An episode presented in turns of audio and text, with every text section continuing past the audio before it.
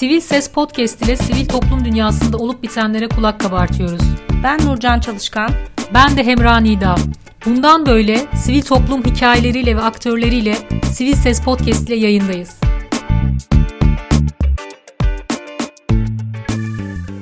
Merhaba Sivil Ses Podcast dinleyicileri. Bugün Kadın Partisi'nden yayın yapıyoruz ve partinin genel başkanı Benal Yazgan'la birlikteyiz. Benal Hanım, kısaca sizi tanıyarak başlayabilir miyiz? Tabii. E, İzmir doğumluyum. Üniversiteye devam ediyorum şu anda. Evet, hukuk fakültesini ya. bitirmeye uğraşıyorum. E, iki tane çocuğum var. İkisi de büyüdüler. E, iki tane mühendis çocuğum var.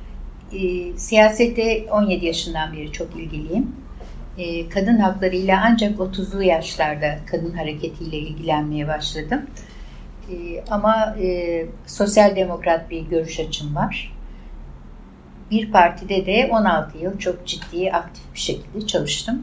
Ondan sonra oralarda olmayacağını anlayıp kendi kendimize e, bir parti kurmaya karar verdik. E, sivil toplum kuruluşu olarak Kader'in e, ilk yıllarından itibaren oradaydım. E, iki bin beş iki bin dokuz yılları arasında da Kader Kadıköy'ün şube başkanlığını yaptım. Sonra da partiyi kurduk ve buradan devam ediyoruz. Şimdi partinin öyküsüne de geleceğiz. Aslında Kadın Partisi'nin bize beş en bir kasından bahsedebilir misiniz? Yani ne zaman kuruldu, hangi ihtiyaçtan doğdu, neyi amaçlıyorsunuz ve yalnızca kadınlardan mı oluşuyor? E, Kadın Partisi iki bin on dörtte kuruldu. Ama kuruluş aşaması iki bin dokuzdan itibaren başlayan çok ciddi araştırmalar. Bütün dünyada e, kadın partileri kurulmuş ama e, çoğu kapanmış. Bizim için bu önemliydi. Türkiye'de e, hiçbir kadın partisi kurulmamıştı şimdiye kadar. E, dolayısıyla neden kapandıkları bizim için çok önemliydi. Orada bize e, çok iyi doneler geldi. İşte Avustralya'daki kadın partisi, dünyanın çeşitli yerlerindeki kadın partilerini inceledik teker teker. Bu bayağı uzun bir süreçti ve orada artılar ve eksileri çıkarttık. E, evet, Türkiye'de kadın partisi kurulabilir ve bu konuda başarılı olabiliriz diye yola çıktık. E, neden peki böyle bir parti kurmaya karar verdik? Çünkü e, iki bin ikiden sonra özellikle Ee, kadınlar bin dokuz yüz seksenden itibaren Türkiye'de çok ciddi bir kadın hareketi içine girdiler. Ee, hem sokaklarda, hem bilimsel alanda, e, hem sivil toplum kuruluşları olarak seksen sonrası çok ciddi bir e, gelişim gösterdi kadın sivil toplum kuruluşları. Özellikle doksandan sonra daha bir atak oldular. E, fakat iki bin ikiden sonra yavaş yavaş e, bir gerileme başladı kadın hareketinde. Bu iktidardan da kaynaklanan bir olay. Dolayısıyla e, hem iktidardan kaynaklandı, hem yapılan siyaset çok e, kötü bir siyaset oldu. Kullanılan dil çok kötü oldu. E, nefret dili başladı ki kadın hareketi içerisinde nefret dili asla kabul edilebilir e, bir şey değil. E, bir insan olarak kabul edilebilir bir şey değil aslında. Dolayısıyla siyasetin yapılış modeli, kullanılan dil dediğim gibi son derece kötü olduğu için artık ve kadınların siyasette az olması nedeniyle bunda da bir etken olduğunu düşünerek zaten yıllardır siyaset yapmaya çalışıyoruz. Belli partilerin içerisinde ama var olmaya çalışıyoruz daha doğrusu. Oralarda da olmadığını görünce Nezihe Muhittin'in yapamadığını bari biz yapalım dedik. Ve e, Kadın Partisi kurmaya öylece karar verdik. E, sivil toplum e, açısından kadının e, yeri e, aslında biraz daha netleşmiş durumda son yıllarda. Hani sivil toplumun yaptığı işler e, kadının rolünü daha ortaya koyar nitelikte. Peki bir siyasal e, parti olarak siz siyasi çiz, siyasal çizginizi nasıl konumlandırıyorsunuz? Nerede görüyorsunuz kendinizi? Bizim aslında Kadın Partisi kuruluş amaçlarından bir tanesi de dezavantajlı grupların savunuculuğunu yapan sivil toplum kuruluşlarının bir şekilde politik alanda sözcülüğünü yapabilmek. Onların politik ağzı olabilmek de bir amacımız da buydu zaten. Ama gelinen nokta, çünkü sivil toplum kuruluşları özellikle iki bin ikiden sonra gerilemeye başladı. Siyasal baskı nedeniyle kadınların ve diğer grupların, diğer insanların e, sivil toplum kuruluşlarına e, örgütlenmeye e, üye olmaları biraz geriledi. Bu arada çok sayıda kadın sivil toplum kuruluşları özellikle doğuda kapatıldı. E, bütün bunlar e, son derece etken. Halbuki sivil toplum kuruluşları e, demokratik ülkelerde en e, iktidarlar için en iyi baskı unsurlarıdır aslında. Demokratik ülkeler için böyle. Ama bizde bu baskı unsuru daha değişik bir şekilde kullanılmaya, sivil toplum kuruluşuna doğru döndü. Dolayısıyla biz Kadın Partisi olarak E, kuruluş nedenlerimiz söylediğim gibi onların bir politik dertlerini, problemlerini politik alana taşıyıp e, meclise konuşulabilir hale getirmek ve e, dilenen, istenen işte kanun değişiklikleri, yönetmelikler, e, fikirsel değişiklikler, çünkü ülkede sadece her şey kanunla olmuyor biliyorsunuz. Bizim törelerden gelen, işte geleneklerden gelen bir takım e, toplumsal cinsiyet e, rollerindeki bakış açılarımız, bunların hepsinin erk noktasından düzeltilebileceğine inanıyoruz. Erk noktası da, en büyük erk noktası da mecliste olabilmek. E, bütün bunu dile getirebilmekti. Dolayısıyla bizim yolumuz bu yol. Yani şu anda Kadın Partisi'nde hala yapmak istediği bu. Peki kadının siyasete katılımında Türkiye'de tablo nasıl? Kadının siyasetteki temsili ne durumda? Bir de dünyada durum nasıl? Son sıralarda bir hayretle ve de zevkle ve de sevinçle baktığımız tek şey, bizi teselli eden, belki belki de önümüze bize daha çok umut veren bir gelişme var dünyada. Başkanlar, cumhurbaşkanları, başbakanlar kadın olmaya başladı. Yeni kurulan hükümetlerde kabinelerin yarıdan fazlası, çoğu kadın olmaya başladı. Bütün dünyada kadınların siyasete doğru adım adım gittiklerini, ağırlıklarını koyduklarını görüyoruz ki bu çok sevindirici bir şey. Ama gelin görün ki bizim ülkeye döndüğünüz zaman, kendimize dönüp baktığımızda acı tabloyla karşılaşıyoruz. Şu anda yüzde on yedi gibi bir temsilimiz var kadınların mecliste. Ama o yüzde on yedi'nin e, kaçta kaçı kadınlarla ilgili çok ciddi bir e, iş yaptıklarını veya mücadele verdikleri şüpheli. Sebebi de şöyle bir şey, bir kere e, siyasi partiler yasasından da kaynaklanan, genel başkanların kadına bakış açısından da kaynaklanan şöyle bir durum var. E, kadın milletvekili listesi yapılırken, kadınlar koyulurken listelere, o kadınların tanınmış olup olmadıkları, partiye ne kadar e, katkı sağlayıp sağlayamayacakları e, gibi konular daha önemli, önemli oluyor ve bunu öne çıkarıyorlar. Halbuki e, bizim yapmak istediğimiz daha çok dezavantajlı grubu savunabilecek kadınların mecliste olması gerekiyor. Şu anda hala daha kadınlarımız, meclisteki kadınlarımız, genel başkanın e, emriyle ellerini indirip kaldırıyorlar. Son derece yanlış. Bakın son sıralarda işte e, mecliste hem deprem araştırması hem diğer yolsuzluk araştırması, cinsel çocuklarla ilgili, istismarla ilgili bütün e, komisyon taleplerinin hepsi e, belli partilerin reddiyle geçmedi. Ve kadınlar buna e, diyor ki mesela e, itiraz ettik, işte bu on yaş on beş yaş olayı var ya, bu son yeni e, şey olacak, girecek e, meclise gel, gelecek orada oylamaya girecek. Kadın A K P'li kadın milletvekilleri diyor ki çok mücadele ettik, on beş yaş değil de e, on yaş hiç olmazsa olsun aradaki fark diye. Başarılı olamadık diyorlar. Şimdi ben eğer mecliste olmuş olsaydım veya bizim arkadaşlarımız olmuş olsaydı orada başımızı önümüze eğmeyecektik. Dünyayı ayağa kaldırırdınız yani. Biz bunu teklif ettik. Adamlar öyle yaptı, böyle yaptı. Bize baskı uyguluyor, bilmem ne yapıyor. Partiyi istifaya zorla, yani istifa ederiz, sayınızı düşürürüz. Yani kullanabilecekleri bir sürü argüman varken bu konuyla, ama işte bizimkini kabul etmedi deyip başlarına eğmeleri ve bu komisyon, biraz önce saydığım komisyonlarda hayır o ellerini kaldırması son derece acı bir şey. O zaman mecliste yüzde on yedi temsil diye bir şeyi söz konusu olmuyor. Erkekten çok da farklı bir düşünce tarzı sergilemiyorlar o zaman. Dolayısıyla yüzde on yedi zaten çok düşük bir olay. Kadınlar uzun süredir, yani beş altı yıldır kotaları falan da bıraktılar biliyorsunuz. Kota talebi de yok artık. yüzde elli yüzde elli eşitliği istiyor kadınlar. Kota artık çok eskidi, demode oldu. E, düşünün yüzde elli talebiniz var, yüzde on yedi ile temsil ediliyorsunuz. Arada o kadar çok büyük fark. on yedide kendini e, orada var edemiyor.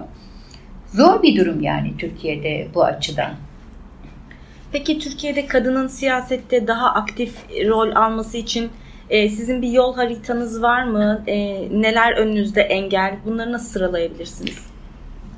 Biz aslında bu yola çıkarken yüzde elli gibi bir kadın var bu ülkede. Yani çok ciddi. E, biz kurulduğumuz zaman e, bazı politikacılarla işte karşılaştığımızda, konuştuğumuzda yüzlerinden böyle ciddi bir endişe geçiyordu o tarihlerde. yüzde elli ne demek yani? yüzde elli ile iktidar olursunuz bile. Kendi güçleri ellerinden gidecek diye böyle ciddi bir e, hüzünleniyorlardı. Bir ürkeklik geçiyordu gözlerinden. E, ama e, çok zor tabii böyle bir ortamda. Biz dedik ki kadınlara şunu yapmamız gerekiyor. Yani erk noktasına ulaşılmadan bu ülkede bir şeyleri değiştirmek mümkün değil.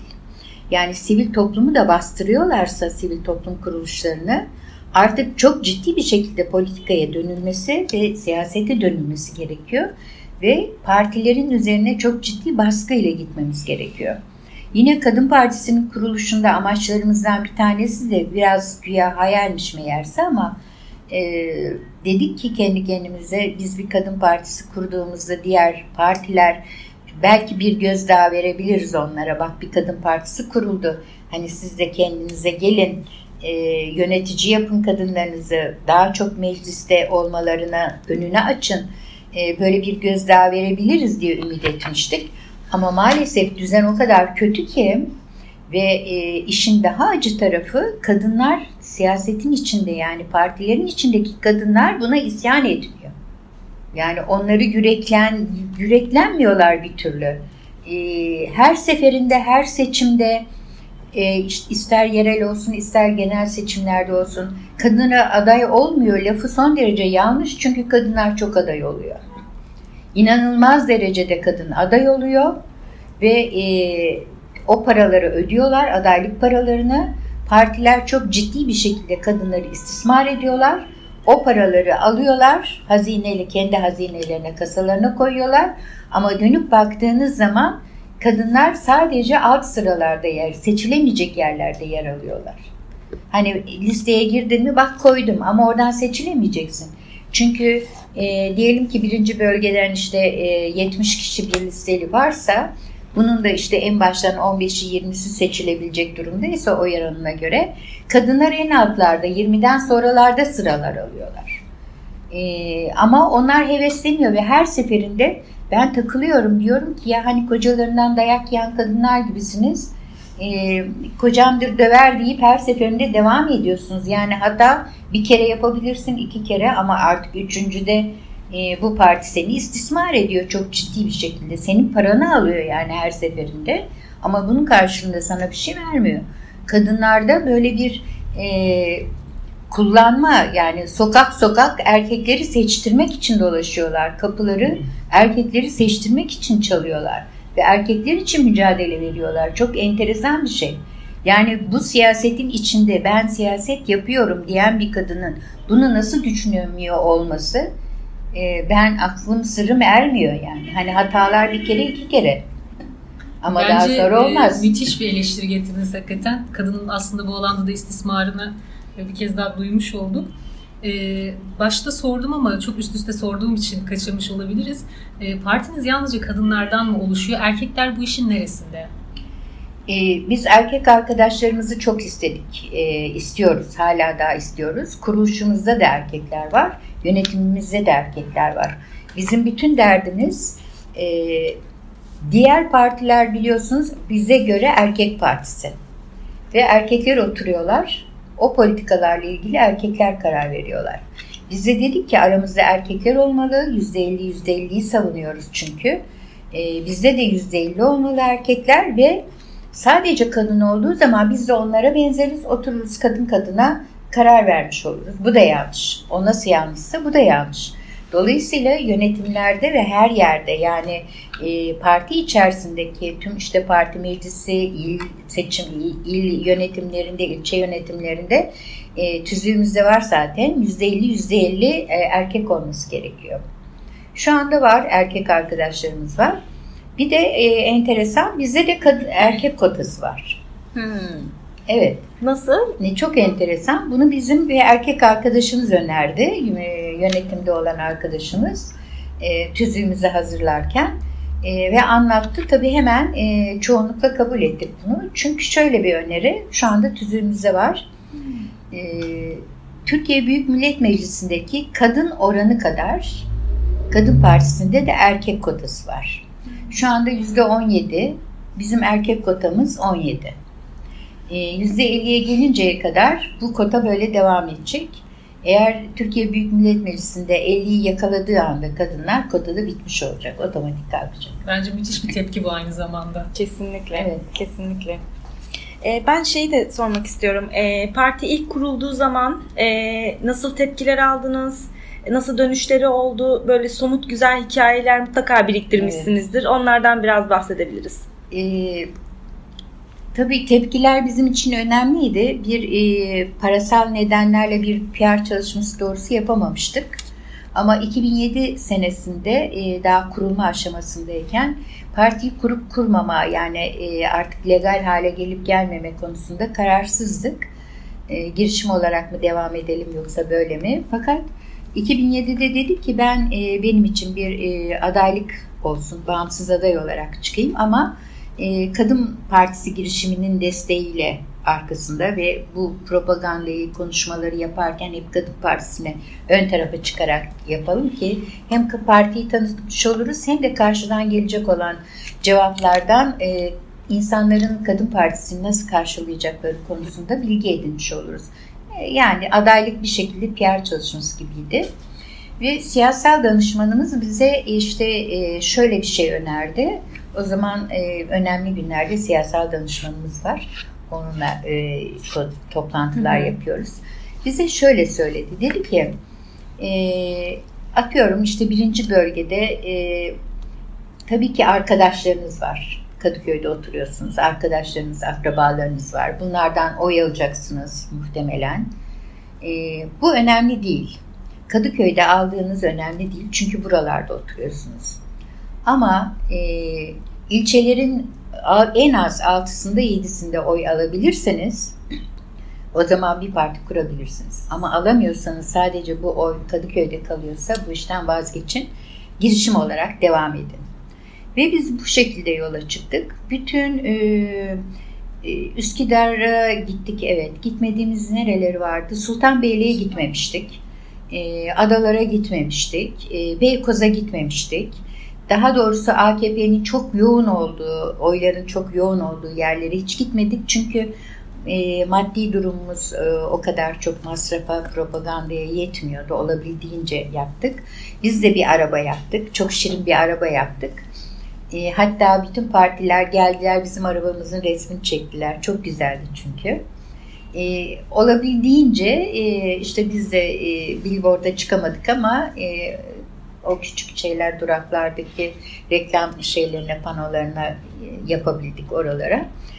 E, bireysel olarak konuştuğumuz zaman hepsi Kadın Partisi'nin çok iyi olduğunu, bu partilerden hiç umutları olmadığını, Türkiye'nin geleceğinin kadınlarla çok bağlantılı olduğunu, kadınların efendim işte suistimal, mümkün olduğu kadar az suistimal yapacaklarına, az hırsızlık yapacaklarına, anne oldukları için daha adaletli olacağına, eğitim sisteminin kadınlarla değişeceğine, gençlerin daha iyi bir imkan sağlayacağına, hep bu geri dönüşümleri aldık. Bunlar bizim için çok önemli şeylerdi. Tabii seçim sonrası, yani seçim sonrası demeyeyim de seçimin gece yarısı, seçimler belli olduktan sonra bizim danışmanımız parti meclisi, yani parti siyasal danışmanımız beni telefonla aradı. Dedi ki Benal Hanım, partiyi kurabilirsiniz. Bütün ilçelerden oy aldık. İnanılmaz bir şey. Yani demiştik ki sayı önemli değil, oy almanız önemli. bütün ilçelerinden, hiçbir tane aksamadan gitmediğimiz ilçelerden. Sizi şaşırtan neresi var mesela? E, Sultanbeyli. Mesela en yüksek oyu oradan aldık. Biz gitmedik ama üç dört tane genç vardı üniversiteli. Onlarla broşür dağıttırdık orada. Bir iki afiş yapıştırmıştık. Düşünün oralardan gelen. Sonra bir şey daha önemli bizim için. Bir arkadaşımızın eşi bu Kadın Partisi'ne çok böyle sıcak bakmıyordu. Ya yapmayın falan filan diyordu. Sonra şöyle bir şey. Bir gün demiş ki, yani bu kampanya sırasında, ben demiş geleceğim ama sizin arkanızdan geleceğim. Pazara giriyoruz. Ee, göreyim bakayım demiş. Sizden sonra ne konuşuyorlar arkanızdan. Ee, ve o gizli bir şekilde biz önden, o da arkadan bizi takip edip, fotoğraflarımız var hatta çekmiş. Ee, bütün partilerin mesela e, yerlerdeydi broşürleri. Biz bir gidiyoruz bir dönüyoruz pazarda.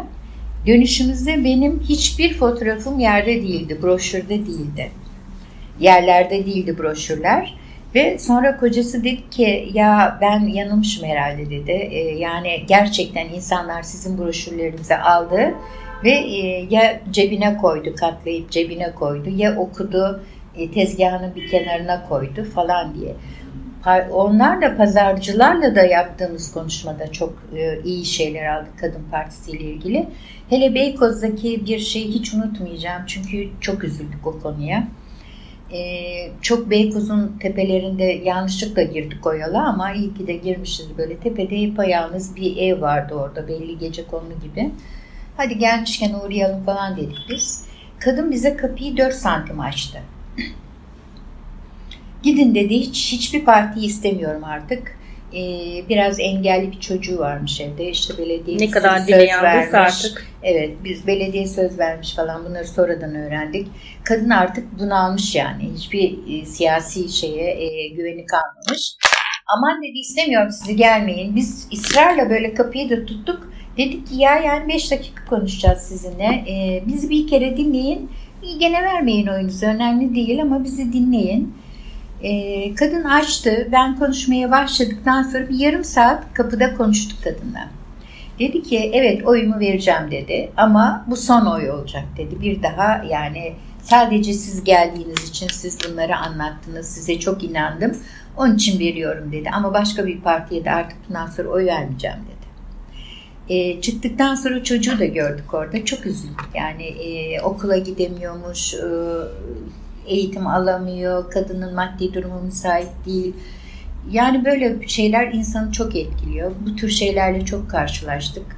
E, yapılabilecek Türkiye'de e, neler olduğunu çok daha iyi anlıyorsunuz. Neler yapmanız gerektiğini, sadece bu işlerin söylemle olmadığını, gerçek hayatın çok başka olduğunu ve siyasilerin şu anda e, bence ayakları da, koltukları da bulutların üstünde. Yerde ne olup ne bitiyor gerçekten farkında değiller. Ee, ve daha enteresan bir şey var. Ee, şimdi bir iktidar var, bir muhalefet var, bir sürü de muhalefet var. Ama dönüp baktığınız zaman düzen hepsi için çok uygun. Hiçbiri bu düzeni değiştirmek için bir hareket halinde değil. O ona atıyor, ona atıyor. Birbirleriyle gayet e, şey bir şekilde... E, muhalefet işte ona laf söylüyor, ona laf yetiştiriyor ve milleti nasıl böyle bir masal anlatır gibi e, ne kav- ne derler ona, Fareli Köy'ün kavalcısı gibi önden gidip arkadan da bu halk böyle devam edip gidiyor. E, biz de bu kavalı dinlemeye devam edip gidiyoruz. Kadın Partisi olarak bu kavalı onların ağzından çekmeye çalışıyoruz daha kısacası. Yani olaylar öyle değil aslında, gerçek böyledir demeye istiyoruz. Bunun içinde bunun içinde de bir bütün sivil toplum kuruluşlarının ve diğer kadınların, özellikle siyaset yapan kadınların bizi anlamalarını, bize destek olmalarını bekliyoruz. Ee, çok güzel aslında e, kapanışı yaptınız. Sözleriniz gerçekten tam anlamıyla e, çok iyi ifade ettiniz. Evet. Bugün de yayınımızın sonuna geldik. Kadın Partisi Genel Başkanı Benal Yazgan'la birlikte Kadın Partisi'nin kuruluş hikayesini ve kadınların aktif siyasetteki rolünü konuştuk. Bir sonraki yayınımızda yine Benal Yazgan'la devam edeceğiz. Orada da Kadın Partisi ve e, Kadın Partisi'nin sivil toplumdaki yerini, sivil toplumdaki karşılığını konuşacağız. Hoşçakalın. Medyapod'un podcastlerine Spotify, Google Podcast, iTunes ve Spreaker üzerinden ulaşabilirsiniz. Medyapod'u desteklemek için patreon nokta com slash medyapod